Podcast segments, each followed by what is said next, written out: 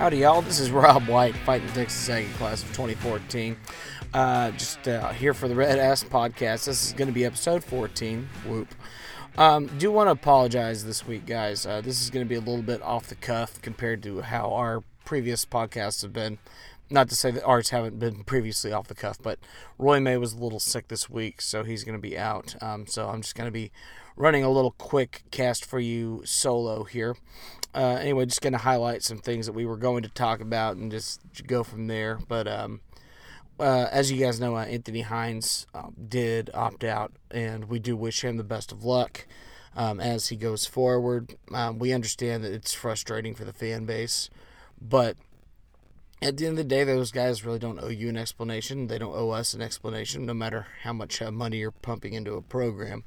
Uh, that's neither here nor there, so we just have to roll with that. No big deal, but we do wish him the best of luck. Hope he can continue to rock and roll, and hopefully he'll come back next year once he has had a chance to make his impact in the community and can come back and, you know, do his job well, and we we wish him the best of luck. Um, we wanted to kind of highlight some additions to uh, the roster. Uh, basically, we decided that, once again, like like any true thing, we've got enough pieces on offense that we will have uh, plenty of offensive firepower even without Osmond in the lineup. Uh, we were mostly concerned about the offensive line play and how that was going to translate with Kellen Mond. At the end of the day, that will be the most important factor for us. So fingers crossed that um, our guys can really get that to going for him, and we really, really, really want to see Kellen get the best he can possibly get out of that season. So, on the defensive side of the ball, um, we do expect Buddy Johnson to be a very strong contributor there in a linebacker position. It's good to see. Um, also, Aniah Smith uh, getting a lot more reps, um, obviously in the running back position, uh, kick returns, all that fun stuff. So, uh, lots to look forward to as this is game week, uh, getting set to take on Vanderbilt. Uh, it should be a pretty pretty wild game, uh, but I think uh, it should be going pretty well. But uh, as of yesterday, I think the line was still thirty-one in favor of Texas A and M. Uh, we do anticipate that the Aggies will likely not cover that, just because, you know, it's it's twenty twenty. Anything that's going to be weird, we think we will win. Um, Roy did have a prediction. He said it was going to be like forty-eight to ten, something like that. Um, so. We shall certainly see. I've um, I'm, I anticipate it might be a little bit lower scoring than that because of his offense. I'll probably end up saying like something along the lines of thirty-one to ten, thirty-one seventeen, something like that. Well, just depends on how the defense plays. So, fingers crossed on that. Um, also, make sure you guys do check that out.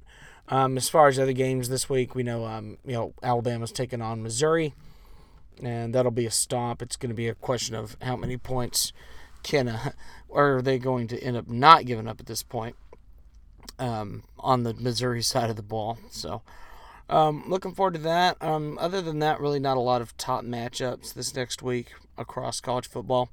But the S E C is back. We are excited that the S E C is back, and we can't wait to see that going. Now, unfortunately, you know, Stars are tied up one one, so we wish them the best of luck against the Tampa Bay Lightning. Um, you know, for all you hockey folks out there, you know, keep it local. We're down with them, so fingers crossed on that. Uh, a couple of local updates for you guys, just to just keep you guys in the loop. Uh, Good Bull Hunting is planning. Uh, Good Bull Hunting. I'm sorry, guys.